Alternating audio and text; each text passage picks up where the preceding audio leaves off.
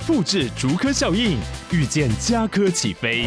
嘉义花园造镇新案 AI 世界城隆重登场，马上把握与嘉科最近的距离。嘉义科学园区无人机产业聚落，华泰名品城打造高铁 Outlet，故宫南院长庚医院县府生活圈 AI 世界城二到三房抢先预约零五三七一七五五五。据这个调查了哈，台湾地区的话，大概呃成年的人口可能男生有这个六成哦，女生有四成会打呼。嗯嗯。但是打呼并不等于呼吸终止。我们所谓呼吸终止呢，应该是打呼的呃严重严重很严重版。哎。嗯。那为什么这样说呢？我们打呼一般都是代表我们这个呼吸的通道已经有狭窄的状况了。但是有狭窄呢，并不表示它一定会堵住、塌陷。嗯等到它真的已经狭窄到空气气流已经过不去了，或是没有办法达到我们身体的要求的时候，那样的情形呢，可能就是有一个呼吸中止症的疑虑。您现在收听的是由联合报元气网直播的元气医生。本系列节目理事长讲堂将有医药记者与国内各大医学会理事长对谈，带给您最新、最及时、最精辟的意见内幕。以及重量级的专家见解。各位元气医生的听众朋友们，大家好，我是联合报记者周佩仪。首先想问大家，晚上睡得好吗？会因为做梦梦游影响睡眠品质而需要吃安眠药，或是隔天白天嗜睡吗？还是枕边人常打呼，吵得人不得安宁？根据统计，台湾约有四百六十万人有睡眠障碍，包含失眠、打鼾、睡眠呼吸中止症等。安眠药用量也突破十亿颗，非常的惊人。今天我们邀请到台湾睡眠医学学会理事长、台北荣民总医院睡眠医学中心执行长周坤达，解说国人常见的睡眠障碍，也会请理事长分享几招一觉好眠的小秘诀。大家一定要听到最后哦。让我们欢迎理事长。哎，佩仪好，各位元气医生的听众朋友，大家好，我是台北荣总周坤达医师。哎，那个周医师好，就首先想请问一下，什么是睡眠障碍呢？他们分别又有什么症状？又有哪些人是容易有这些睡眠障碍的？又会造成什么影响？其实睡眠障碍就是睡觉的时候发生问题。那大家在小时候一定有这个一觉到天亮，这个非常美好的一个经验。那其实随着这个我们年龄的成长、老化，那其实睡觉就常常觉得第二天睡睡不哎睡不饱。然后诶，觉得这个没有办法有维持正常的一个功能。那这样的症状呢，其实应该从它定义来讲啊，哈。那我们怎么样会这个睡不好会有什么样的情形呢？那第二天的工作效率可能变差，心情可能不好，或者是警觉性下降。哦，这个要想一个东西可能记不起来。哦，那这些日常生活的影响呢，其实应该大家都或多或少有一些经验。那当然，长期这样的一个状况一直维持的话呢，那就甚至会造成健康的影响哦，包括有些人情绪会有一些障碍，或忧郁，或脾气暴躁。那这个呃，其他一些身体健康上面，像是呃心血管的疾病，高血压，呃心脏这个血管容易阻塞，或者是脑中风等等，那这些呃风险呢都会增加。嗯，那又有哪些人是容易有这些睡眠障碍的啊？呃，应该是说睡眠障碍的话，那我们就必须要来给他一个分类了哈。刚刚提到的睡眠障碍是你睡觉发生问题，嗯、那这个是包山包海。那其实，在台湾最常见的前两名哦，这个互有胜负了哈。那第一个可能就是失眠，嗯，那第二个可能是睡眠呼吸中止症。那失眠呢，在可能灯这个爱迪生发明灯泡之前呢，可能大家。日出而作，日日落而息啊！对，那甚至我们还听过以前哦，这个祖父辈之前的哦，可能更久远的人，他跟你讲晚上他们要看书要点油灯啊，大家可能现在都已经没有这样的记忆了。嗯，但是随着现在的科技的进步哦，甚至呃灯光啊这些都不是限制，也不是问题了。那还有各种呃声光娱乐也好哈，以前都是只有电脑关机，大概就也也没地方跑了。嗯，现在还有 iPad 在床上可以慢慢看。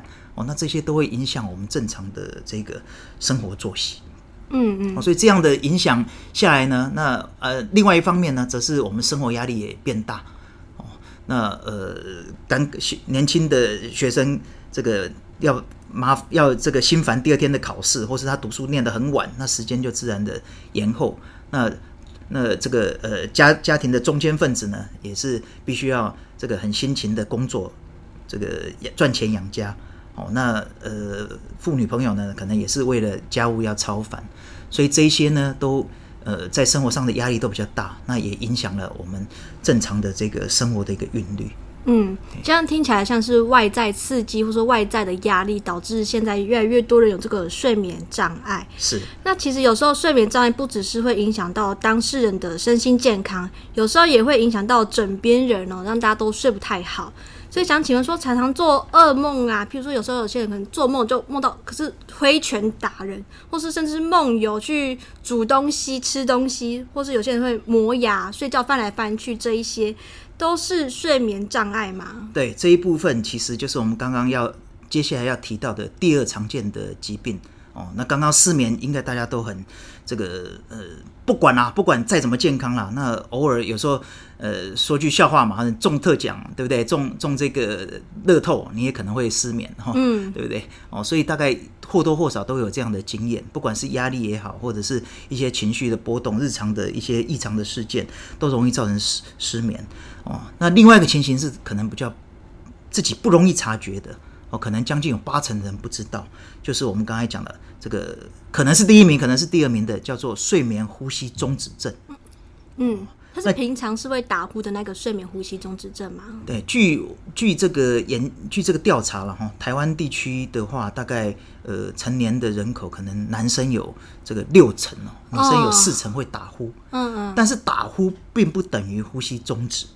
我们所谓呼吸终止呢，应该是打呼的呃严重严重很严重版，哎，嗯，那为什么这样说呢？我们打呼一般都是代表我们这个呼吸的通道已经有狭窄的状况了，但是有狭窄呢，并不表示它一定会堵住，嗯，塌陷，哦，等到它真的已经狭窄到空气气流已经过不去了，或是没有办法达到我们身体的要求的时候，那样的情形呢，可能就是有一个呼吸中止症的疑虑。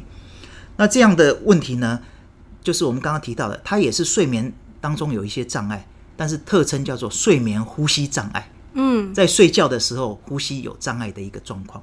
那这样的患者在白天他呼吸很顺畅，但是在晚上就是我们的这个呼吸停止，所以呢，进到肺部的气流呢就下降，那血中的氧气呢就会降低。那就会有所谓的缺氧的一个情形。那缺氧对身体的状况大概不是一个太好的一个现象。那如果是经年累月呢，那同样也是增加这个心血管疾病的一个风险。嗯嗯。那其实跟我们刚刚提到的失眠的后果其实有一些类似哈，不过它可能这个风险可能又更高，包括哦最严重的是猝死。哦，那其他还有呃这个心血管疾病就有很多了哈，像是血压升高啊，心律不整啊。然后这个心血管堵住啊，所谓的冠状动脉心脏病哦，那心脏衰竭或甚至是脑部的这个脑血管的中风哦，那这些状况的风险都会比较提高。那呃一开始可能打鼾呢，我们还这个对身体没有什么影响。嗯，那举例上来讲，这个进来的气流还够，那它氧气可能也不会，这个血中的氧气浓度呢也不会下降。所以呢，第一期呢可能就是属于吵别人的状态。哦，那吵别人就是别人因为这个。断断续续，又有忽大忽小，有些是非常大了哈，鼾声如雷了。那不管如何呢，那旁边的人第一个就一定受到很大的影响。所以我们在临床上常常碰到这个夫妻比这个太太都要都要很很努力的比先生早一点早一点睡着，嗯，哦，这样他就他就对对对对，就不会被鼾声旁边这个这个像一个音响，这个时不时在发出声音，然后自己自己又在又在担心到底睡不睡得着。好，所以第一阶段。其实自己的氧气可能不会下降，那这时候可能叫做原发性的打鼾，也就是单纯的打鼾者，嗯，它并不会造成血中的氧气下降，哦，那这时候是吵到伴侣为主。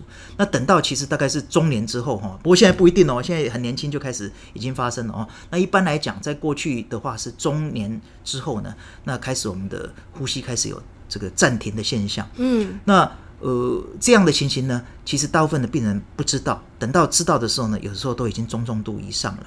那这样的表现呢，除了刚刚提到的，别人帮你发现你有打鼾，或者是甚至有这个呼吸道有阻塞，像是呛到的一个声音，我们常常像猪叫声那样，好，这个这个恢复呼吸，其实这个已经堵到了。嗯，那我们只是这个身体的反应是努力的要再去恢复呼吸，好像这种都是在夜间发生的情形。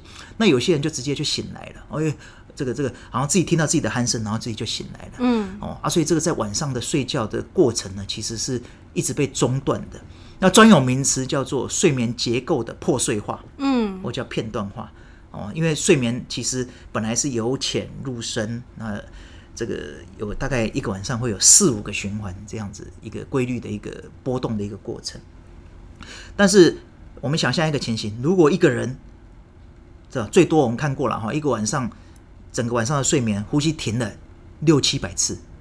那这是最极端的，当然是比较极端了哈。那你想想看，那这六七百次势必它堵住之后，它必须要恢复呼吸嘛，不然就死掉了。对，所以等于是我常常跟患者讲，像是怒海求生呐，你大概有几百次的时间在晚上一直要憋气，然后之后再恢复吸气。那在这个过程当中，除了自己呃有很高的机会知道有醒来，但是一定知道的人是谁？就是我们的心血管。这时候心脏一定在这样缺氧，一下缺氧，一下有氧的状态呢，其实是一个蛮大的一个挑战。嗯，哎，是。了解了解，就是这个听起来这个过程听起来有点像是溺水吗？哎，有一点，就是有点憋气。对，然后就是沉到水里，然后再浮出水面，再沉到水里那种感觉。我常常开玩笑说，是像鲸鱼啊，鲸鱼其实。我们就是海里面的鲸鱼哈，这个它睡觉的时候，如果他要去看影片的话，它也是头部向下，脚翘上，然后可能睡个二十分钟，它氧气用完了，它就赶快游到海面上。嗯，是是是。但是我们人，我们正常不是这样，正常其实我们氧气是稳定的，那其实才有一个比较高的、比较比较正常的一个睡眠。那如果像刚才讲的，睡眠被中断了，哦，睡眠片、睡眠结构这个破碎，那再加上我们氧气。呼吸有一搭没一搭，那氧气就会间歇性的缺氧，哦，那这都会造成心血管、脑血管的一些这个负担跟压力。嗯嗯。那刚刚其实周医师有提到说，这个睡眠呼吸中止症，它可能是有一点好发在中年男性以后。以后，那为什么啊？呃，因为慢慢变胖了。然后，胖然后我们神经的控制，其实，在小，在这个小孩子或年轻的时候，其实也是这个高点了哈。那之后其实是逐步向下，那这是一这是一个老化的过程了。那当然，在我们呼吸道的结构的时候呢，其实呃，除了刚才讲肥胖的话呢，那外面胖可能里面就窄。那第二个是我们其实在睡觉的时候，这些神经的控制是维持呼吸道通畅的。那其中最主要的叫做亥舌肌。就舌头那一块肌肉啦，嗯，大家如果有吃过这个这个这个猪舌头的话，就知道那是一个很大一大一个很大块的这个呃肌肉，嗯，哦，那它的位置呢，就是我们舌头的位置，但是在口腔里面占很大的一块。那它其实像是一个吊在天花板上的大肌肉，哦，那那那个呃，在舌骨哦，其实就在喉结的附近，它是固定在这边。所以当我们这个仰躺的时候，正躺的时候呢，那我们一睡着呢，这个肌肉的张力。如果慢慢下降的时候，它就往下压住呼吸道，嗯、哦，那这个是最常见发生的一个一一个状况了。嗯，哦，那呃，那堵住的话，就是我们刚才讲到的，它慢慢的氧气不够，我们就会惊醒，所以整个晚上重复数百次的这样的过程。嗯、那呃，一般当然有一些人有症状，但是我们研究看起来很奇怪哦，就是各个国家的，包括有白人，包括有这个美国的白人、美国的黑人啊、哦，这个华人。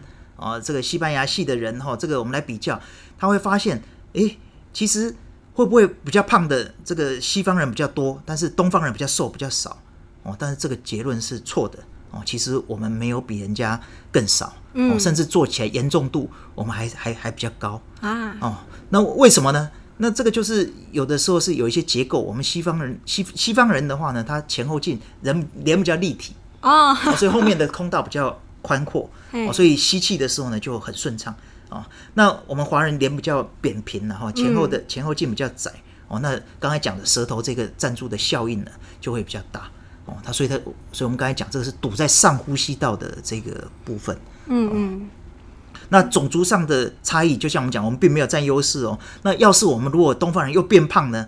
哇，那状况可能就变得越对对对对对，所以、嗯、呃，我记得几年前，其实我们的这个国健署其实也有公布了哈，台湾好像是亚洲第一胖啊，这个我们要世界第一哈。哎，嗯、那亚洲第一胖的话，就是呃，我们最瘦的应该是日本人，哦、但是我们可能因为一些生活形态调整，然后经济也比较好，所以我们的饮食，然后缺少运动，其实我们的我们的这个肥胖的情形不是我们想的这个像日本那样的东方人，我们是 稍稍微比较像西方的这个东方人，对，所以我们的风险也是比较高的。嗯，那在过去的话，大概呃这样的疾病其实是这三三十年来、四十年来才呃大家大家知道比较多，嗯，哦，所以呢，你研究的设备也比较少。随着时间演进啊，过去大概在二十年前呢，你如果是美国人的研究，大概有九成的人都不知道有这样的疾病。嗯嗯。所以换句话说，就只有十分之一的人获得诊断。那在台湾呢，目前是处于这个阶段。哦，尽管是对，尽管是尽尽管这个美国已经将近大概两成的人已经都有诊断了，那在台湾大概也就是十分之一的人。嗯。那所以推算这样子的话，大概全台湾这个应该有的，应该是有将近十二 percent 的成年人口。所以是两，oh. 所以应该是两百三十万人应该有这样的疾病，这么多人，对对，据估计啦，嗯，哦，那是诊断出来，我们如果从资料库、健保资料库去看的话，大概这一百万人、一万人诊断，所以大概如果乘以这个、这个、这个这样的比例，一百万人有一万人嘛，所以大概是百分之呃呃大概就是百分之一，哎，这样子，哎、嗯。我觉得这个病感觉好像是最多，应该是都是伴侣发现说当事人有这样子的症状，然后另外一方面可能当事人也觉得说啊这个没关系啊，就是睡觉而已，没什么大不了，所以就会就是应该比较少在求就医，那是不是就会造成后续他？等到它越来越严重了，就有一些致命的。所以，我们刚才讲的没有错，它是可能有疾疾病慢慢发生的时候，嗯、或者是根本他浑然不知。嗯，那常常在门诊也看到这样的情形，就是先生被太太压了嫁过来，对，就是他超死了哦，这个这个一定要解决。嗯、或者是呢，还没有结婚的情侣抱怨，他说你不处理就不结婚，这种都是很蛮常见的这种情境啊。嗯、哦，那有趣的就是这样的疾病，其实它的表现。不是每一个人的感受度都一样。嗯，那举例上来讲，西方人就很容易想睡觉，哦，就是有这样的疾病，那就白天呢可能精神就不好，开车就睡着，甚至就发生车祸。嗯，哦，重情是蛮蛮常见的。好，那其实刚才周医师有提到这个睡眠呼吸中止症有嗜睡的情形，那它是只有这一个症状吗？还是会有其他的？那又要如何评估？那在嗜睡的状况呢，其实是有一个标准的评估方式了哈，所谓的艾普沃斯的嗜睡量表。那它的原它的做法很简单，就是问说，我们自己问问自己说，在八种状况之下，那我们会不会打瞌睡？哦，那如果不会完全不会打瞌睡呢，那就给零分。那如果真的几乎都会睡着，那就是三分。哦，那中间就是稍轻度、中度就是一分两分。那这哪八种状况呢？第一个是我们坐着看书，哦，会不会打瞌睡？那第二个呢是看电视，第三个是你在这个公大庭广众、公共空间安静的坐着，那你会不会睡着？再来呢，就是我们当乘客被人家载，会不会睡着？或者是在中午的时候呢，我躺下来休息，哦，会不会就睡着了？哦，然后这个呃，还有就是你坐着跟人家讲话，还有在吃饭之后坐着，还有当乘客车子停下来的这个几分钟之间呢，会不会睡着？这八种状况呢？我们来评估一下，从刚才讲的这个几乎都会睡着是三分，完全不会睡着是零分。那这样把每一种状况评估下来，把它加在一起，所以我们知道这个满分就是二十四分嘛。吼，当这样的分数加下来的话，超过十分呢，就等代表是非常想睡的一个情形。嗯，哦，那当然十分就要一定要去处理了。哦，但是呢，刚刚呃刚刚提到的话呢，我们其实华人呢可能比较吃苦耐劳，也许呢你疾病已经是重度了，你也不见得会到达十分。哦，那据我们这个上万人的统计下来呢，其实我们有这样的疾病的患者呢，可能也都大概严重一点，可能都七八分。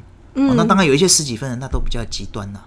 哦，所以真的也呼应人家国际的研究，真的是华人是比较不会嗜睡的一个族群。那除了这个嗜睡，我们刚刚提到可以这样来评估，那大概大家也可以利用这个这个一些网络的一些资资料，我们来。工具哈，来帮忙评估这样的一个方式。那除了这个嗜睡的是其中一个比较制式化，可以作为标准化的评估以外呢，其实哈，在白天的症状哈，还有这个疲劳啦，哦，或者是你睡着之后就睡醒之后呢，就觉得我们没有睡饱，我觉得缺乏这个活力能力哦，那做事情呢没有办法集中精神，那有些人甚至直接发生车祸了哦，工作上就发生意外了，那情绪上呢可能会有。这个忧，这个呃焦虑哦，这个躁动，或者是这个忧郁的情形。嗯、那有些人呢，则表现头痛、记忆力这个下降哦，或者有一些人格改变，这是白天的状况。那晚上呢，有人就辗转反侧哦，那甚至刚刚提到应该要有打鼾的，他反而浑然不知，也许只有六成的人知道自己有打鼾。那其他还有因为呼吸道阻塞，刚刚有提到会有像呛咳一样的状态，或甚至旁边的枕边人床伴就发现他呼吸已经停掉了哦。那甚至其他还有晚上起来小便的哦，这个夜尿哦，一个晚上这个六七五六次都不夸张哦。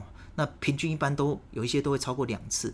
那其他还有男性大概性功能会下降哦，性欲下降，呃，冒汗、胃酸倒流等等，这些都是常见的一些症状哦。所以可以知道这个症状日间夜间都有，然后也非常的广泛。那甚至呢，在华人呢，都是有些人是浑然不知的。哦，所以这边是我们必须要特别在强调的地方。嗯，就是听起来说有这些睡眠障碍，不只是影响到你睡眠当下，连白天你呃白天这样醒着的时候，也是影响非常的多。那假如说民众真的有这样子的睡眠障碍的话，是不是就去向呃医师所在的这种睡眠医学中心就医呢？那那边又会提供哪些帮助？呃，在这个台。我们我们的这个台湾睡眠医学学会呢，其实已经成立了二十多年了哈。从二零零二年建立，我们其实建立了呃一套完整的训练制度，那可以比美这个欧美了。那在这二十多年来呢，我们训练了近两百位的睡眠专科医师，嗯，最主要就是协助民众来处理有这样睡眠障碍的一个问题。那呃，在我们学会的这个呃鼓吹之下呢，也越来越多的民众呢也了解到。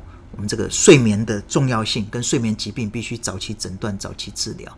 那在我们国家里面呢，其实我们的资源呢，其实也是在亚洲算名列前茅的哦。第一名可能是日本，然后那大家也可以这个常常有听到一些信息，这个北中南也都有好多的这个睡眠医学中心，那这个已经成成立了，或是陆续成立了，嗯，这些都可以提供我们民众去寻求协助。那当然呢。这个标准的话呢，它会有一个这个睡眠检查室哦。那睡眠检查室呢，最主要呢是来诊断这执行睡眠检查，来诊断我们有没有这个阻塞型的睡眠呼吸中止症，或是一些比较复杂的，像是合并一些中枢型混合型的睡眠呼吸中止。那这样的检查呢，其实必须标准的话呢，必须要在这个睡眠中心呢睡一晚哦，一整个晚上。那前面当然。提供我们一些问卷哈，来来评估一下我们到底睡眠有什么样的一个问题。那在这个执行标准的睡眠检查呢，必须呃检查很多项目。那包括在头上必须要贴一些这个导极去测量脑电波，那可以得到这个脑电图。那其另外一个呢，还有很重要的，我们必须要决定我们呼吸有没有这个停止。那所以在鼻子跟嘴巴前面呢，会有装一个气流的侦测器。哦，那当我们这边气流侦测到已经下降了这个这个呃九成了哦，那你就知道说这个就可能已经有一个呼吸中止的一个发生。嗯、那其他还包括心电图，还包括我们的胸腹要有一个这个运动的这个监测哦，然后我们的肌电图哦，眼电图哦，眼电图是看刚才提就是快速动眼期有没有一个动作。哦，它来分辨这个睡眠的在哪一个时期，那肌肉张力也是一个很重要的一个观测因子。所以呢，把这十七八项的一个参数呢，最后都要做一个通诊跟判读。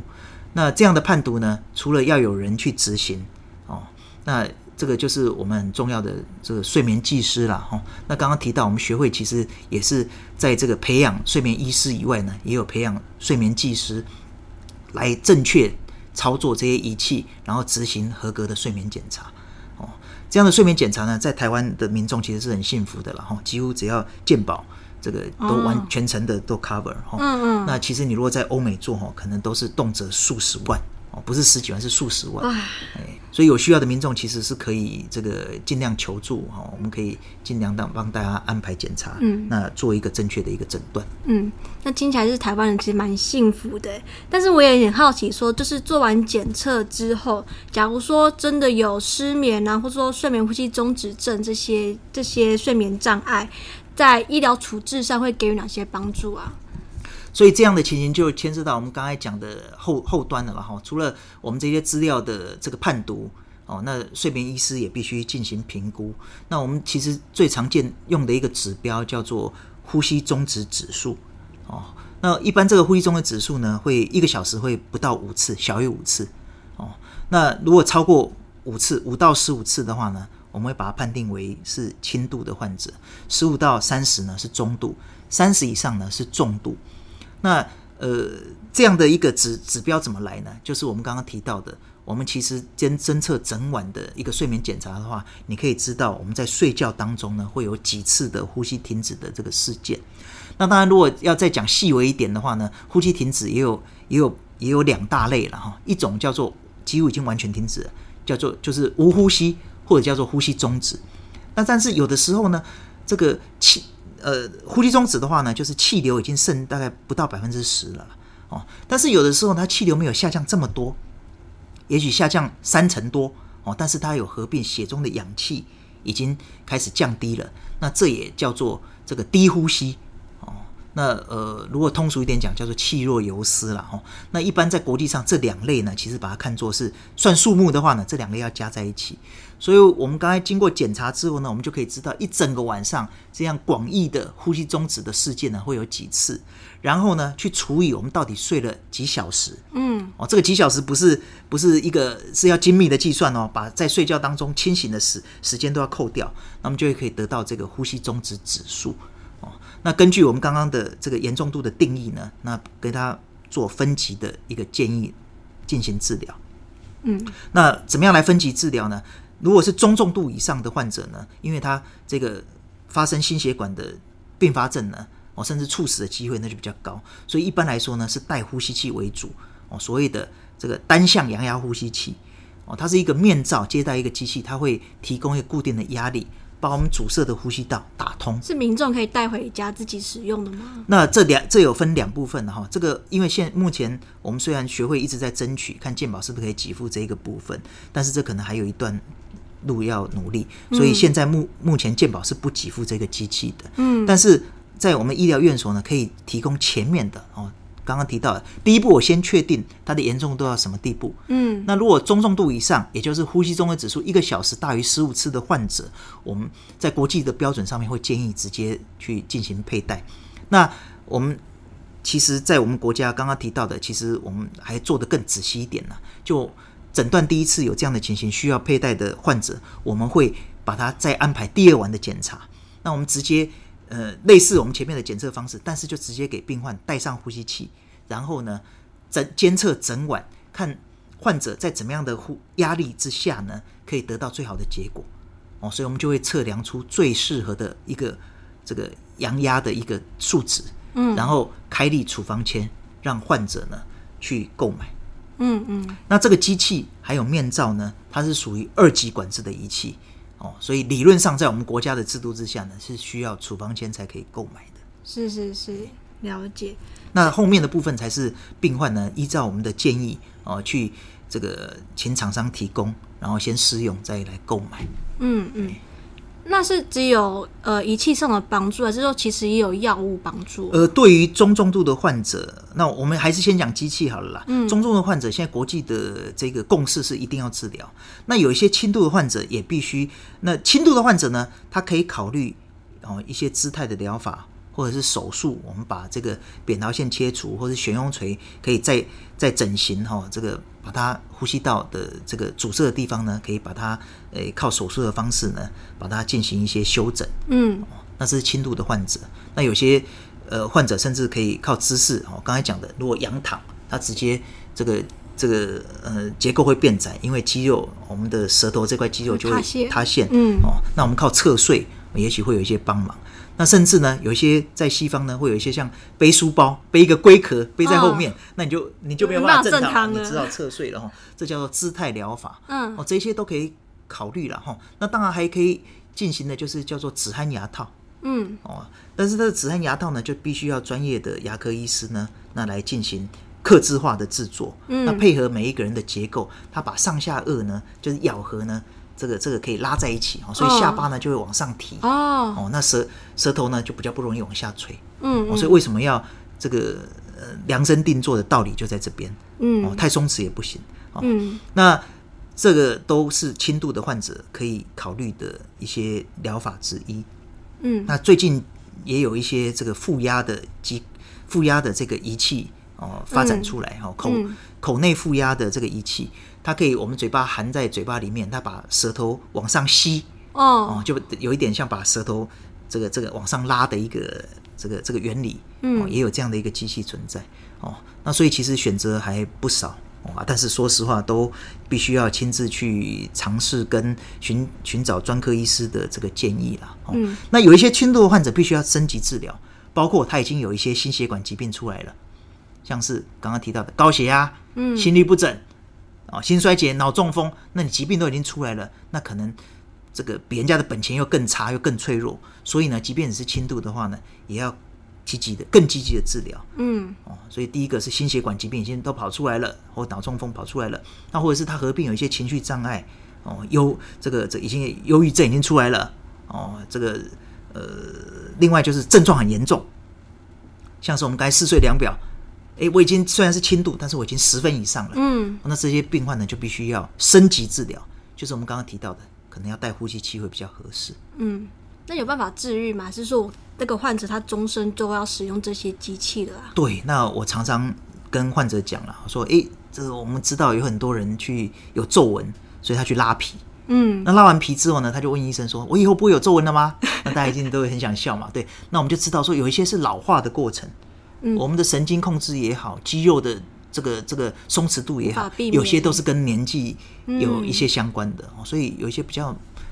不太可能哦，越来越好哦，应该都随着年纪，应该都是越来越松弛，恶化才是哦。那当然，我们随着年纪，我们的心血管的健康的情形也也不会像年轻那么好哦，所以应该都是要越越来越积极治疗才是。嗯嗯。而且我们观察到一个现象哦，大部分的患者一直跟你讲说，我们有没有其他替代的疗法？那最后通常都是不会治疗 哦，他只是跟你问了半天，就像我们讲说，哎，这个减重有没有别的方法？怎么样？嗯，通常都是年复一年都。没有看到越来越越轻啊，都是越来越重了。嗯，哦，所以其实应该，呃，我们一直要宣导，就是找到最合适的方法，然后下定决心去处理它。是是是。那刚刚周医师提到的是睡眠呼吸中止症，那其实我们有刚刚最刚开始的时候，我有提到，其实台湾每年安眠药的使用量也高达十亿颗，是针对就是失眠的人。那不晓得，但有些人使用之后啊，就觉得怕成瘾，戒不掉。对，所以想请问一下，主任，我们应该要怎么看待这个安眠药？它是真的不好吗？安眠药这个没有人想吃哦，那大部分人想吃，也就是为了速成哦，所以要看看失眠的原因是什么。嗯，哦，吃安眠药治标不治本。对。哦，但是治标有没有效？如同我们刚才讲的啊，你呼这个呼吸综合症带了机器，它就帮你打通，有没有效？当然有效，但是有人长期用下来就有一些疑虑。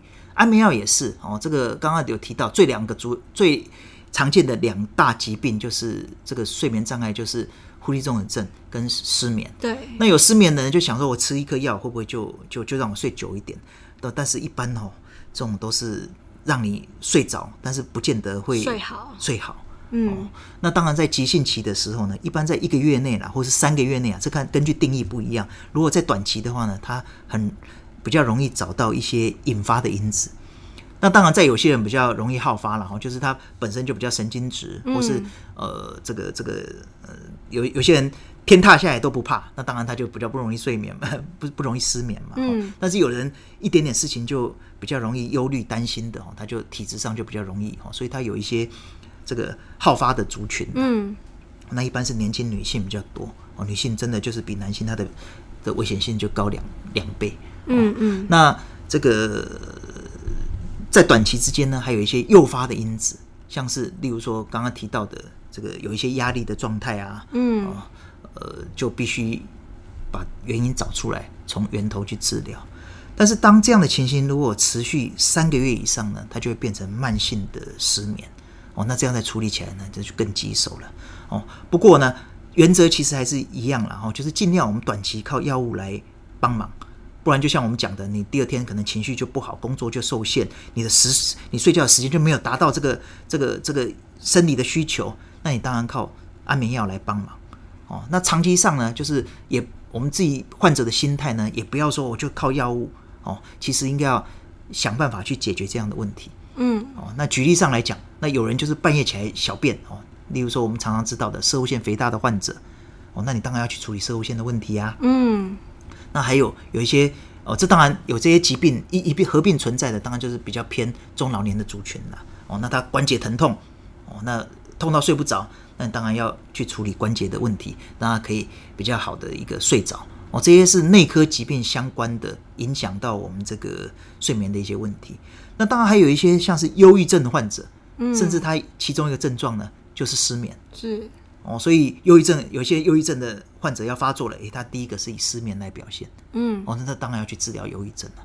哦，那再来就是刚才讲，有一些人就是失眠，可能他有这个其他前原因都解决了，我没有办法处理。哦，那这个可能必须要考虑药物来协助治疗。那当然，长期这样吃下去呢，也会有一些风险。问题是你不治也有风险呐、那不治有哪些风险呢？除了刚才讲的生活，我们受到影响，情绪、工作表现、专注力，哦，那再来就是身体健康，心血管疾病、中风，哦，那问题是吃了药之后呢，这些风险还在不在？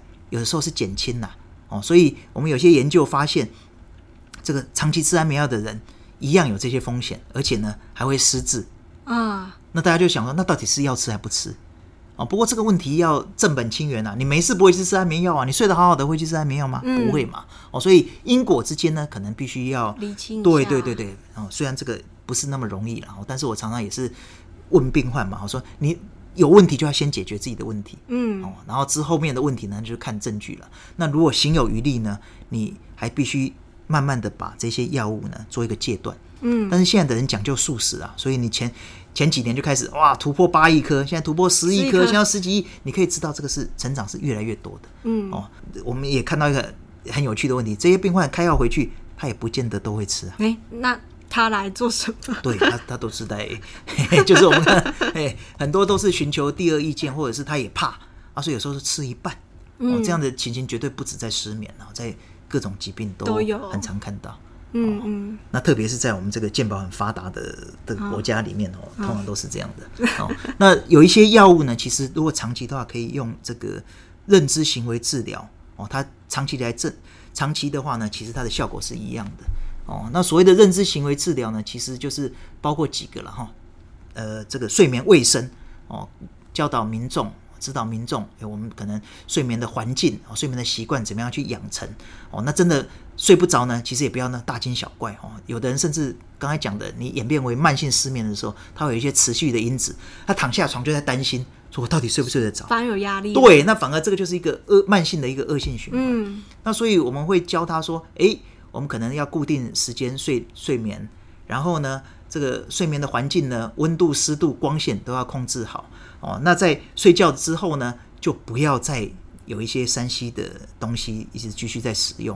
哦，那你如果躺下去二十分钟没有睡着，胡思乱想，就起来吧，离开这个这个环境，哎，就去做事。想睡的时候再躺上。哦，哎，那这个都是必须要慢性的建立的。那其他还有其他，包括更专业的这个睡眠限制哦，这个呃，这个我们就留待这个专门的这个睡眠专科医师来进行，帮各位来安排。嗯，刚刚周医师有提到有一些睡眠的，呃，帮助入睡的小方法，像是说，如果真的睡不着的话，可以起来做其他的事情。是，对。然后还有提到一些一些环境的营造，可以为我们再多说一些这个环境应该要怎么样子吗？呃，大家如果常常去旅行的话，哈，就知道现在的饭店哦，有时候我常常在找不到大灯啊，哦、对不对？进去饭店里面都觉得很暗的，对，他房间里面就很暗，但没有错。所以其实光线就是一个很重要的一个一个一个因素哦。所以其实呃有一些甚至在下午之后，你就不能有太多的活动跟喝咖啡了，嗯、或者习惯。那回到家呢，那光线就把它调得很暗，暗点哦。然后这个呃刚才提到的房间的温度、湿度、自己的床垫柔软度，这个呃枕头的这个高度都要调到对，都是一。它没有一定啊，不是你睡得好，别人就睡得好，嗯哦，所以这个可能必须要靠自我去尝试哦。但是有一些很固定的，就是包括我们就不要晚上去运动了哈，甚至下午五点之后不建议去运动哦。欸、真的吗？对对对对，有些人睡不着，反而想说，哎、欸，我动一下，我自己累了就会睡了。哎、欸，对，其那尽量时间要提早，要提早。那提早多久？大概睡前几小时就不要动了，啊。不是，是我刚才提到，你可能五点之后就要尽量减少了。嗯，那咖啡更是要早一点，你五点之后就不要。嗯。哦，那这个跟我们，哦，您这样听就会觉得，哎，这么严格，是啊，对对对对。那白天的话，尽量因为有一些像是我们现在的生活形态，大家都比较偏向坐着，你白天都摄取很多能量，嗯，那你能量要耗消耗不完，那就晚上就失眠了。哦，所以其实应该活动量增多，然后白天要累一点，但是、嗯、但是可能时间可能要稍微往前移一点点，是是，是，不然你整个就会往后移哦。就是睡眠韵律要自发的把它调回来。那在年轻人其实还有一些我们生理韵律的改变，所谓的睡眠相位后移，相位后移。那老人家是睡眠相位前移，那这个听起来会不太好理解，但是。像是有一些年轻人喜欢夜唱啊，或者是这一些的，那晚上生活多姿多彩，那你就容易晚睡晚起。嗯，那老人家呢，就比较偏早睡早起。是哦，那这一些其实呃，建议还是调整我们生活的这个睡眠的这个时间呐，哈，睡眠的这个韵律啦。哦，像老人家可能白天就让他光照多一点点。嗯，哦，那他白天光照多了，他时间会往后面移一点。嗯，那年轻人就晚上活动少一点，那定时间睡觉。是哦，那这都可以把我们的睡眠韵律都调整回来。嗯嗯。哦，那其他这个呃，包括晚睡前也不要吃太多，甚至喝酒也不建议。那中午呢，也不建议午睡，不建议午睡。不建议、哦、那午睡你真的非午睡不可呢，也不要超过三十到四十五分钟。哦，对，因为你白天睡了，晚上呢？哦，三十。对啊，对啊，对啊。如果我们如果我们的概念是说，哎，睡眠是为了补充的话，那你白天都已经补过了，那晚上呢？哦，哎，那就少补一点，那就变成失眠。嗯，因为可能对有一些呃学生或者上班族来说，他们有时候为了应对下午常常精神不好，所以想说，我不然我中午就睡一下好了。对，反正这个时间是要控制的。对，不能睡太长，不然你可能会越睡越累，然后甚至、嗯嗯、甚至造成晚上失眠的问题。嗯，哦，所以这也这也就呼应我们前面提到的啊，以前对不对？以前这个这个古代可能没有油灯，你连看书都不用看书了。嗯，对对对对。了解。那假如说像是学生或上班族，他们在一个就是在白天的时候是好了，他们可能在上课或是说在会议中间，如果真的想睡的话，要怎么办啊？呃，我看因为听说好像有些人可能会什么按虎口，或是赶快喝几口水之类的。也没办法说尽量啊，所以这个这个这个有时候是社会社会进步的结果，这有时候很难呐。那请问您知道正常的人应该要睡多久吗？八小时吗？如果是呃一般成人呢，哈，是八到十小时。十小时。嗯。那如果这个范围如果把它放宽一点，这个是根据这个美国国家睡眠这个协会的统计资料哈，他他建议资料了哈。嗯。他说我们如果成人的话哈。应该是建议睡到八到十小时，一次八到八到十小时。是，是那你这样、嗯、以这样的标准，其实不见得大家可以睡得到。对，那甚至有些个别差异的话，这个七到十一 （seven eleven） 哈这样的范围里面，其实都算正常。嗯，那你小于七、大于十一都不对。嗯，这些都会增加这个疾病风险，甚至是死亡率。是哦，所以以这样的判断来讲，我们这样很多学生应该都是睡眠不足了。对啊。啊，睡眠不足，就像我讲的，如果以以这个睡眠医师的立场，就是睡够啊，嗯，要不然就要搬到没有课业压力的地方啊。哎，这好难哦。对啊，所以其实有一点内卷哦，在台湾就是内卷啊，所以像我们台湾的学生到国外都很厉害啊，因为外国人更想睡。是。哦，那随着年纪，呃，刚才提到的成年人是八到十，这个这个。这个这个甚至七到九了哈，或者是十到八了，他越年轻可能就就时间要越长。对。那即便是年纪大的族群，六十五岁以上，是建议也是七到八小时哦。哦。哦，那范围就是五到九。嗯。哦，所以是看是哪一个时期，所以由年年越年轻，其实睡觉需要越多。那那个时间会有固定吗？是我只要睡满这几小时就可以了？所以刚刚当然是固定最好。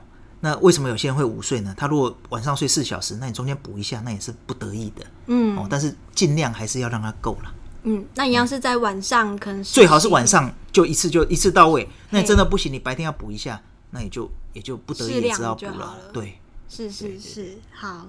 听完今天这一集啊，我想大家对睡眠障碍有更多的了解，就是包含了失眠啊、睡眠呼吸中止症。